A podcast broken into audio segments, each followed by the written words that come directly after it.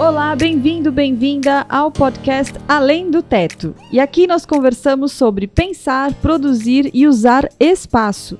E nós estamos aqui hoje reunidas Priscila Trovo, Adriana Vale, Márcia Lucas e eu, Lilian Machado.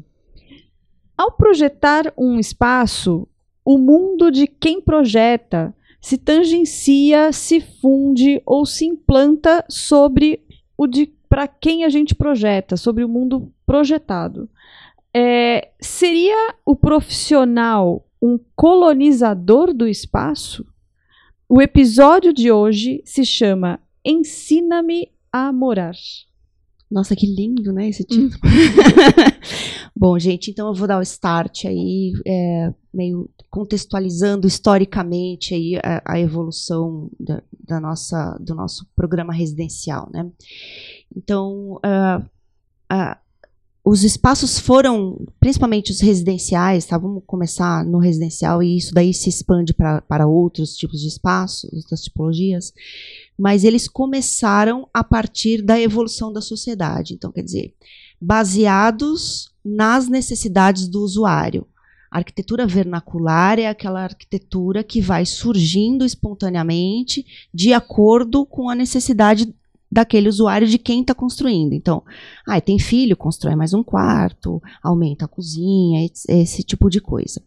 Aí, no movimento moderno, a gente teve uh, os grandes pensadores, os grandes influenciadores da nossa, da nossa profissão, entre eles o Le Corbusier, né? O Le Corbusier talvez o maior pensador que a gente tenha tido aí uh, Corrijam-me se, se eu estiver errada, né? Mas o, o Le Corbusier ele dizia o seguinte, que é, o homem moderno não podia morar mais naquelas habitações vernaculares que é, a, a, sociedade tinha, porque elas não tinham insolação correta, elas não tinham ventilação correta, elas não tinham contato com a natureza nenhum. E, e elas eram absolutamente é, opressoras, né? Então ele propôs uma nova maneira de morar, a maneira de morar do, no, do homem uh, moderno, né, que seria inserida na natureza, né, então as pessoas teriam habitações corretas, né, só que isso foi um movimento é, de cima para baixo, um movimento vertical, um movimento puramente intelectual. E o que aconteceu foi que o usuário desses espaços não estava culturalmente uh, pronto para receber esses símbolos todos, essa simbologia toda é, é, e esse pensamento todo por trás desses ambientes. Então, o que aconteceu foi que houve um descompasso do uso e do projeto, resultando que hoje a gente tem esses espaços uh, conceitualmente completamente afastados dessa ideia primordial. Então, a gente tem esses espaços hoje em dia muita gente critica como sendo espaços opressores, né? Ao invés, você vê, completamente contrário às ideias dos arquitetos modernistas, né? Então essa é a uh, o debate que eu proponho para hoje é uh, nós sabemos ensinar esse cliente a morar? E, uh, até que ponto a gente pode ter essa dominação né, no sentido arquitetônico, de projeto. E eu não estou falando só de projeto arquitetônico, estou falando de interiores também. Essa, essa, parede, essa parede salmão, é o que o cliente quer. Eu acho horroroso, mas é o que ele quer. Então, uh, até que ponto é meu ou é do cliente? Então, é esse bate-papo aí que eu gostaria de propor para hoje. Eu acho que quando a gente faz um projeto, você tem é, você tem o, quem, quem está construindo o espaço e você tem o quem recebe, né? E eu acho uh, bem complexo assim esse pensamento de entender o quanto do mundo de quem projeta é transferido para o outro que recebe o projeto. E parte desse de, do problema dessa minha dessa minha colocação, eu acho que está nisso de entender que é quem recebe. Porque se você constrói já a frase errada, né, dizendo que o outro vai receber o meu projeto, ele já parte, tudo que está por vir já, já vem uh, construído em cima de um chão errado. É, acho que a, a gente tem que a gente está passando por um novo momento social, cultural, tecnológico e de contexto de mundo em que o entendimento de como a gente constrói e cria as coisas não é mais essa verticalidade e nem no sentido da direção em que ela vai e nem do tempo, porque também tem a verticalidade da, da direção, da ordem comando e também do tempo, né? Primeiro eu faço, depois você recebe. Tá? Uhum. Eu acho que a gente está num contexto agora de, do mundo contemporâneo em que as coisas acontecem ao mesmo tempo e de forma horizontal. E a gente tem uma multiplicidade de viveres, que isso também tem que ser considerado. Quando Le Corbusier é, pensou na máquina de morar, é, também existia uma necessidade de organizar uma cidade, de organizar um pós-guerra, de organizar uma série de coisas que a gente não tem mais hoje. Hum. Hoje o que a gente tem são pessoas é, vivendo num mundo com diversas possibilidades. Então a gente tem uma multiplicidade de viveres, de famílias, de, de, de preferências que também devem ser consideradas. Então a gente não dá para trabalhar com uma fórmula. Não dá. Efetivamente não dá para projetar. É, por mais que a, a, gente continue fazendo isso, né? É, você tem apartamentos é, que já vêm formatados de tal maneira que a princípio eles acreditam que ninguém vai mexer, mas todo mundo mexe, todo mundo faz uma modificação.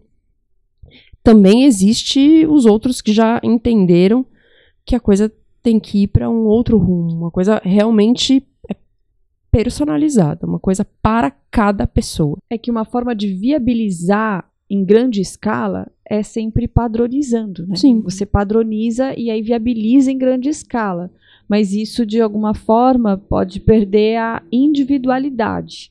É, quando você olha hoje em São Paulo, é, em que você tem no, na, uh, apartamentos, muitos, muitas torres residenciais com os apartamentos e tal, a varanda se tornou um programa bem interessante, né? Porque é, sem discutir por com, como que ela surgiu e como que ela foi ganhando esse, esse novo formato é, de, de quase que do tamanho da sala e tal.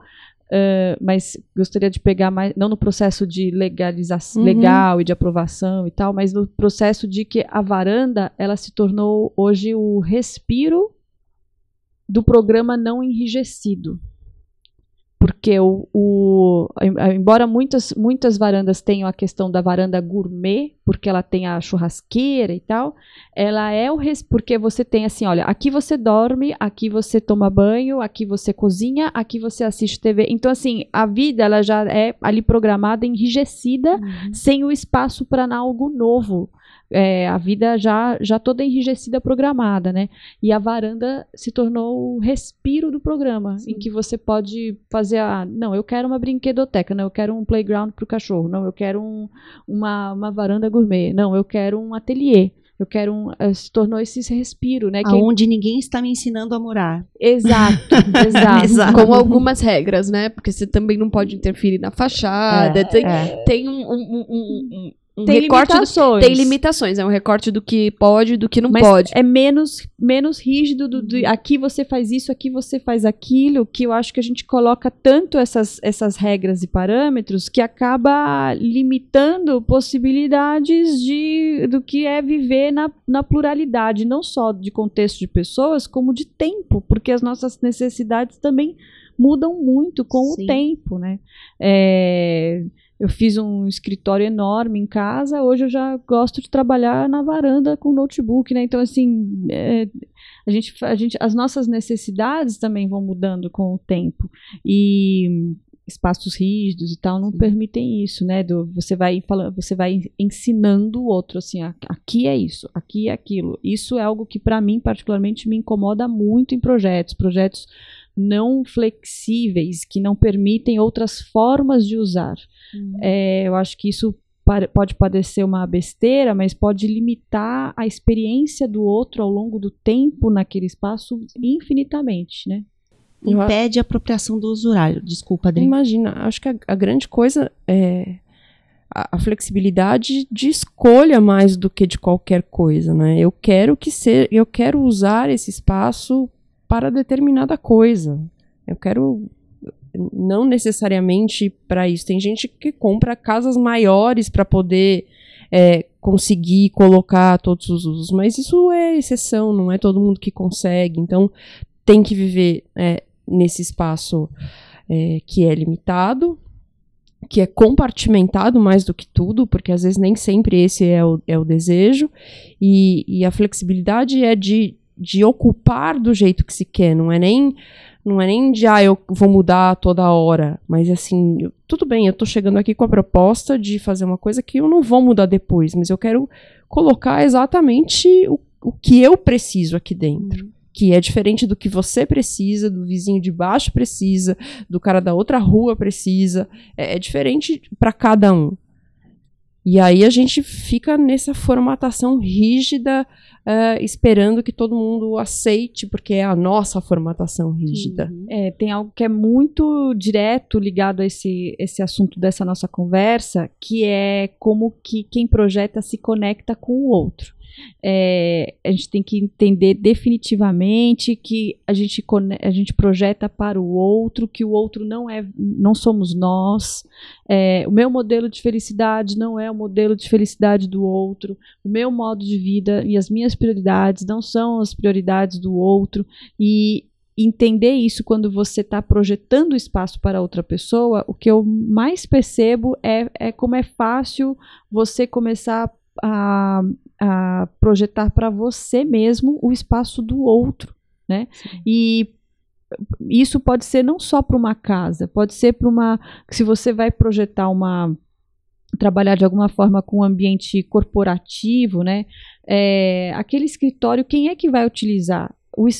Para quem e para que nós projetamos espaços? Nós projetamos espaços para pessoas e esses espaços devem se conectar com pessoas. Mas aí tem aquela pergunta que a gente tem que fazer, que é quem são essas pessoas? Sim. Né? Existem projetos em que a gente controla quem são e tem projetos que a gente não controla quem são. E assim, não controlar é, é difícil a gente entender que a gente não controla, né? Isso que você falou de, sobre modelo de felicidade, tem um livro de um filósofo suíço é, Alain de Botton, que ele fala, ele, o nome do livro dele é Arquitetura da Felicidade. E deste livro ele fez um mini documentário com três ou quatro episódios. E em um dos episódios ele visita uma casa do Le Corbusier, uma casa projetada pelo Le Corbusier.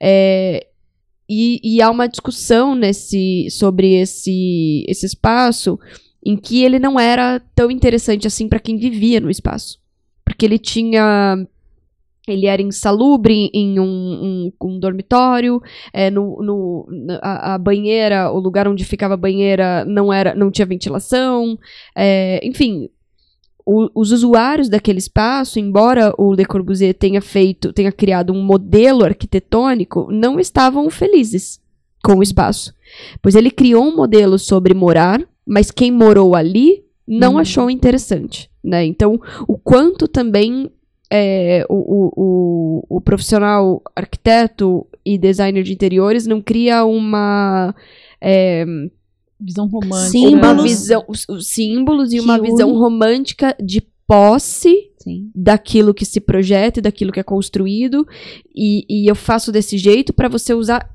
desse jeito. E se a coisa dá errado é porque o outro usou errado e não porque você errou. Há uma dificuldade imensa em assumir que o que você projetou talvez não tenha sido interessante ou não tenha suprido as necessidades de quem usa o espaço. E eu acho que é muito. É, é, muito disso é a falta de inserir esse usuário no processo de projeto. Você está projetando para o outro, não para você. Na sua casa você faz o que você quiser, encarcera a banheira, põe ela no teto se você quiser. Para o seu usuário é do jeito que ele quer. Ponto final.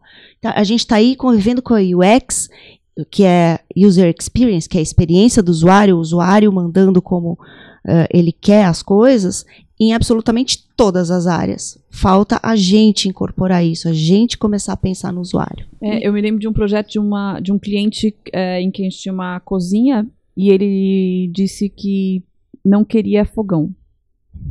E eu falei, não, não, cabe sim, a gente coloca aqui, ó. Ele falou, não, você não tá entendendo, eu não quero fogão. Mas é uma cozinha, tem que ter um fogão. Ele, eu não uso fogão, eu chego tarde em casa, eu uso micro-ondas e peço comida. Ah, então a gente coloca um cooktop. Porque para mim é inconcebível ter uma cozinha sem um fogão. E como assim uma, foguinha, uma cozinha que só tem micro-ondas e uma cafeteira? Isso não é possível. E aí você tem que falar assim, não, mas ele não sou eu que vou morar aqui, é ele, é isso que é a demanda dele. Mas olha como é difícil, mesmo você tendo esse botão de alerta na mente, quando a situação de fato aparece na sua frente, é difícil você entender que não é para você aquele lugar é, a gente se, se coloca, quando você está projetando, você se coloca lá dentro. Uhum. E aí você começa a usar, us, usufruir aquilo como se fosse seu. Sim. E não é, né? Essa história do fogão me lembrou a história do tanque que recentemente eu conversei com uma pessoa é, próxima a mim sobre ter um, um, tanque em casa. E hoje a gente sabe que os, que os imóveis, principalmente apartamentos, eles têm sido cada vez menores, com áreas de serviço compartilhadas, e você não tem um tanque. Essa pessoa falou para mim: eu não poderia viver sem um tanque. Eu vivo sem a máquina de lavar roupa, mas eu não vivo sem um tanque. Mas como assim você não vive sem um tanque? E se eu pisar num cocô de cachorro na rua, onde é que eu coloco o meu sapato? no tanque. Ah, e, e, é tanta coisa que vem, vem com, com é, hábitos culturais, hábitos que não são nossos, mas são do outro, né? É, cada, e, e eu acho que entender, ter essa. É, de, se desnudar desse ego que é você que controla, é essencial nesse processo, porque a gente vai ter que se conectar cada vez mais com as comunidades para quem a gente projeta, seja uma comunidade é, é, de uma empresa ou de um, de um perfil público-alvo de um lugar ou de uma família. É, cada vez mais vai ser mais importante a gente se conectar com esse público-alvo para quem a gente projeta, entender quais são as expectativas do outro e, e o mais difícil é entender como que o nosso mundo pode se acoplar no outro uhum. sem ser o colonizador, né? Porque Sim. acho que a abertura nossa foi uma provocação, né? Para dizer você está sendo um, um, colonizador massacrante, querendo impor a sua vontade porque se acha melhor do que alguém, sabe-se lá por qual motivo, ou você está uh, sendo, como, a, como a, já ouvi até a própria Márcia dizer, sendo um facilitador desse espaço para o outro, uhum. né? Nós somos prestadores de serviço, ponto final. E... Nós queremos ser intelectuais? Vamos ser intelectuais aqui no podcast, escrevendo o nosso mestrado, escrevendo artigos, pensando em casa sozinhos. Mas, na presença do cliente, vamos ser prestadores de serviço é, Sim, eu, eu entendo que a gente, constrói, a gente constrói, uh, não é, acho que não é nem no, no, podcast ou no mestrado, a gente constrói. Sim, pensar, claro, a gente em casa, no sofá. Não, a gente para mim eu construo o pensamento o tempo inteiro. Claro. Construo o pensamento durante o projeto para o outro, é, nas micro coisas, mas eu acho que não é quando a gente, na minha opinião, né, não é quando a gente constrói o pensamento, mas é com a nossa postura do nosso pensamento com o do outro. Exato. Eu, eu acho que nada, nada considerar o, o, o cliente, o usuário, no processo de projeto, no processo de, de construção desse, desse lugar que ele mora, de jeito nenhum desvaloriza o nosso trabalho. De jeito nenhum. De jeito nenhum. É, agora, é, o, o que do nosso trabalho tem que entrar aí? O que do nosso conhecimento construído de anos e anos, de experiências boas e ruins. O que, o que disso entra no trabalho? A gente tem é, um repertório técnico que é necessário, a gente tem esse repertório de interpretação de desejos que é necessário, é, a gente tem um monte de conhecimento que precisa ser colocado lá e que sim é isso que a gente vende. Agora a gente não vende o dia a dia de uma pessoa. É isso que a gente não vende. É isso mesmo. É isso que a gente não vê. Então, sim, nós somos. Ah, nessa conversa tá pensando, ah, ok, então o cara compra uma casa e não precisa do arquiteto para nada, não. precisa do designer de interiores para nada, porque ele vai fazer a casa dele do jeito que ele quiser, porque é ele que vive lá. Não. não. Não, nós vamos interpretar o que ele quer Claro. e fazer isso ser o melhor para ele. Mas para ele. Não para Márcia, não para Lília, não para Priscila, não para Adriana, não para sei lá quem. É para ele. E é, e é essa o grande. Acho que essa é a grande função é, do arquiteto e do designer de interiores nesse mundo múltiplo que a gente vive hoje. É interpretar e traduzir, materializar é, é, essas necessidades e desejos. Não são só necessidades, necessidades e desejos. E é a parte linda disso, gente. Porque nunca vai sair igual para ela e para ela se a gente interpretar, se a gente souber ser é, bons intérpretes disso, nunca vai sair igual. E, e isso é a parte mais bonita, né? É, é essa customização, essa essa entrega, né? É, existe um pensador, né, que se chama Derrida, que ele discute muito o vazio. É, e o vazio para o espaço também é espaço, né, que é vazio. E o que eu acho bonito do vazio é porque a gente, quando você projeta um vazio, você não tem como controlar exatamente o que acontece ali. E a gente tem uma, uma orientação viciada no dia a dia de, de projetar por adição. Então, aqui, o que eu coloco aqui, né? Sempre a pergunta é: Uhum. o que eu coloco aqui? Então, o que eu coloco aqui, o que eu coloco aqui, você vai se, vai, vai se viciando em estar sempre adicionando. E o vazio, ele tem um espaço, assim, é, um poder incrível dentro do espaço, sem ser nada é muito é um paradoxo, né? Porque Uhum. ele ele é sem ser, porque na verdade ele é o espaço do porvir, o espaço das possibilidades que a gente não controla. E eu acho que a gente tem que entender o quanto que você constrói de ambiente controlável e de não controlável quando você faz um projeto. E às vezes é um projeto, a gente acho que nessa conversa é fácil a gente associar, associar sempre ao universo da- do morar, porque é o ensina-me a morar, mas acho que serve para qualquer espaço. E se eu faço uma loja, eu tenho que proporcionar mudança de vitrine. Eu vou projetar uma loja. O que você projeta é uma loja ou, é- ou é- são prateleiras, né? Você não sabe. Quem projeta uma loja não sabe a cara da loja. Porque a loja ela deve ser fluida, mutante, tem quantas ah, estações do ano, promoções e tal. Você, você projeta um espaço que você não sabe que espaço que é. Então, e, é, é um, e a gente, você quer controlar. Então, o que, que eu estou entregando? Eu estou entregando um mundo de possibilidades. É, o, o- o- papel do usuário é muito importante no espaço, em como ele vai se apropriar disso depois, né? É, acho que é bonito entender esse espaço do vazio e do que, que a gente não controla. Sim. E a gente tem também a questão aí da tecnologia agora, né, Pri? Que entra com muita mudando, virando do avesso quem é que controla os poderes de decisão das coisas. Pois é, quando a gente tem é, captação de dados e leituras desses dados, quantas vezes, né? e Eu, eu fico pensando assim, quantas, quantos projetos nós já fizemos ao longo da nossa carreira profissional? Eu listo lá quantos projetos. Quantas vezes eu analisei os dados que eu obtive desses projetos? Aí a gente pensa assim, dados? Que dados?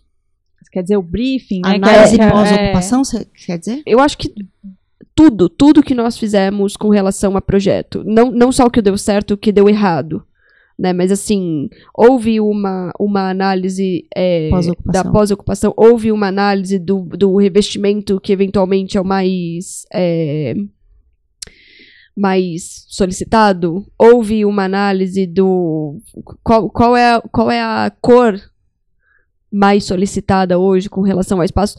Nós fizemos esse levantamento de dados? Não. Então a gente já começou a perder para a tecnologia.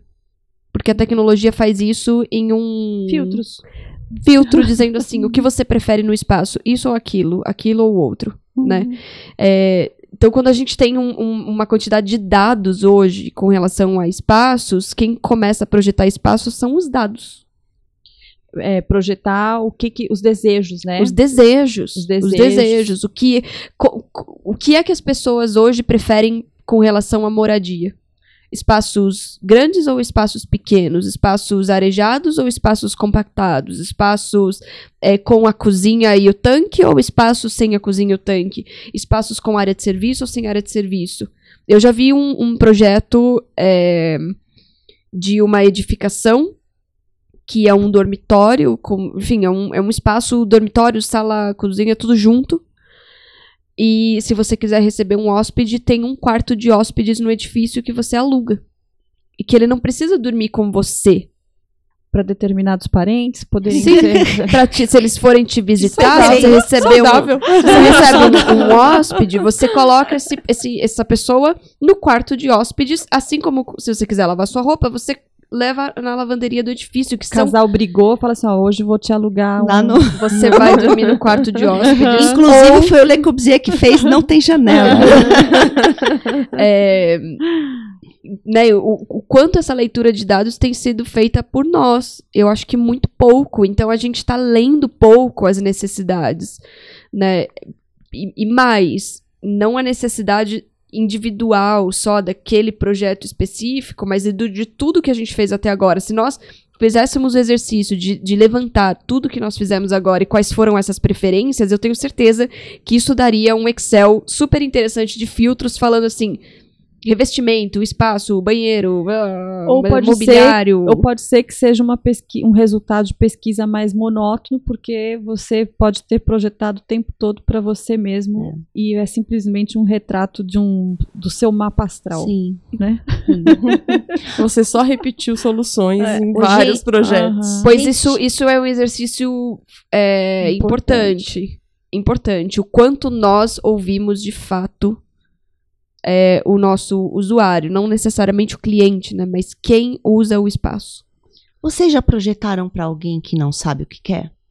Ah, muito. é, Eu já fui a pessoa que não sei o que quer, ao entrar Eu numa já- loja, é. ao entra num restaurante, o que, Mas que eu você já tive quer? essa experiência de projeto para alguém que não sabia o que queria e não sabia o que gostava. Então você dava as alternativas e não, ela não sabia do que ela gostava. E assim foi bem interessante porque eu procurava nas minhas reuniões com ela n- é, não colocar a minha opinião nisso. E assim foi complicadíssimo, foi super complexo, mas foi uma lição que eu aprendi. Depois ela ficou bem minha amiga. E muito engraçado porque eu reformei recentemente a minha casa e eu me via aquela pessoa. Eu, eu não sabia o que eu É, queria. Como a gente é às vezes. E eu né? fiz essa reflexão, falei assim, nossa, como eu sei tanto para os outros, e eu sempre tenho uma fórmula pronta, assim, você vem com um problema, eu falo, não, mas isso aqui é assim, assim, assado, esse é melhor, que esse é melhor, e para mim eu não consigo escolher. Então, até que ponto eu sei de verdade as coisas? Então, a gente precisa parar e pensar sobre o que o nosso dia a dia aí, como é que a gente está impondo as coisas. Você sabe ou você só impõe poderes, exato, né? Exato, exato. É, né, até que ponto eu tô sendo uma tirana, né, e não uma facilitadora. É, e existe também ali o, o trabalho do. é, tem um trabalho né, de um escritório holandês chamado MVRDV, em que me lembrei aqui de uns projetos que já tem já, ah, já alguns anos né, de, de, de idade, alguns projetos de estudos que eles fizeram, que é, por exemplo, a- o projeto da Pig City, né, que é uma torre autossustentável de hiperverticalização de criação de porcos. é uma torre enorme para criar porcos. Uma fazenda Uma vertical. fazenda vertical. E da De onde que porcos. surgiu esse projeto, esse estudo de projeto? E surgiu porque eles, eles ao ah, se deparar com dados bem objetivos, falam assim, ok, holandeses conso- so- consomem muito carne suína, gostam de comer porcos. E se nós assumirmos que nós não vamos mudar os nossos hábitos alimentares e que a população mundial está crescente e que o nosso território é finito, daqui a tantos anos não haverá mais espaço para cultivar os porcos, produzir os porcos que precisamos para alimentar os holandeses. É, como que a gente faz para atender esse- essa demanda? É, então, eles assumiram, não estou aqui questionando, colocando se tem que comer Sim. porco, se não tem, se não. É, eu acho que o que é interessante do raciocínio, que eu gostaria de, de exaltar, é simplesmente assumir aquilo como uma, um hábito que sem julgamento, dados, uhum, pra, como dados, né? Como a Pri colocou também, como dados. E aí eu falo assim, as pessoas gostam disso. Para quem é que eu estou projetando? Para pessoas. Que quais? Essas daqui. Então, como é que eu atendo as necessidades dela e de um jeito sustentável? Mesmo daí, sendo vegano. É, exato. E aí Sim, eu falo assim, ah, então aqui eu ocupo menos território, a torre já é o andar de cima que já contribui por de baixo, que não sei, tem um monte de informação e faz isso de forma sustentável. E eles, o que é interessante do trabalho deles é que eles fizeram isso não só com com a pergunta do, do a criação de porcos, mas também fizeram isso com muitos outros assuntos para quem tiver curiosidade, né? Você tem a costa ibérica, é o hiperturismo, né? Sempre é, impulsionado por essa pergunta do e se, né? E se essa pessoa gosta realmente de dormir em rede? Como é que eu faço? Não é, esse não é o caso do MVRDV, é um que eu coloquei agora, né? Mas como é que eu faço? Se a pessoa, a pessoa gosta de dormir em rede, como é que eu faço para colocar uma rede no quarto? E que ela possa dormir em rede no quarto. Sendo, sendo do seu gosto ou, ou não. ou não. Sendo do seu hábito é. ou não. Ou não. Então, assim, você ah, não, mas eu, eu só faço ou faço uma cabeceira captonê ou não faço projeto. Para quem que você está projetando? Você está projetando para você? É para uma foto ou para que é para a pessoa?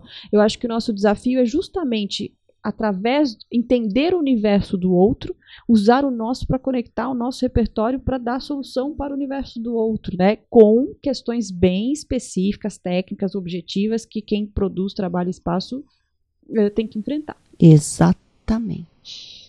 É, acho que para ensinar o outro a morar pode ser então muito mais um processo de aprender como o outro mora do que como a gente pode ensinar para alguém. Né? Acho que a pergunta aí ela não é ensina-me a morar, mas é ensina-me como moras. Hum, ah, exatamente. É, e aí a gente acaba entendendo como é que o outro usa o espaço.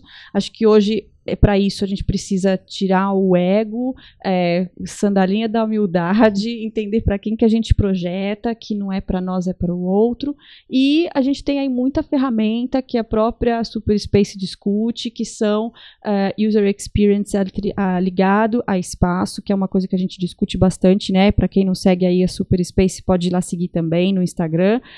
É, e é por isso que a gente precisa estar tá sempre não só ensinando, como também aprendendo, que produzir, pensar e usar espaços vai sim muito além das paredes e muito além do teto. E você, o que, que você tem aí no seu espaço que nem que seria um desafio aí para quem projetaria o seu espaço é, ter que entender o seu hábito que não está aí em qualquer tabela, né? Em qualquer em qualquer pacote pronto. É, Conta pra gente o, como é que você, o que que você teria para ensinar para o outro do seu espaço. Conta para nós no Instagram do arroba Além do Teto e até a próxima.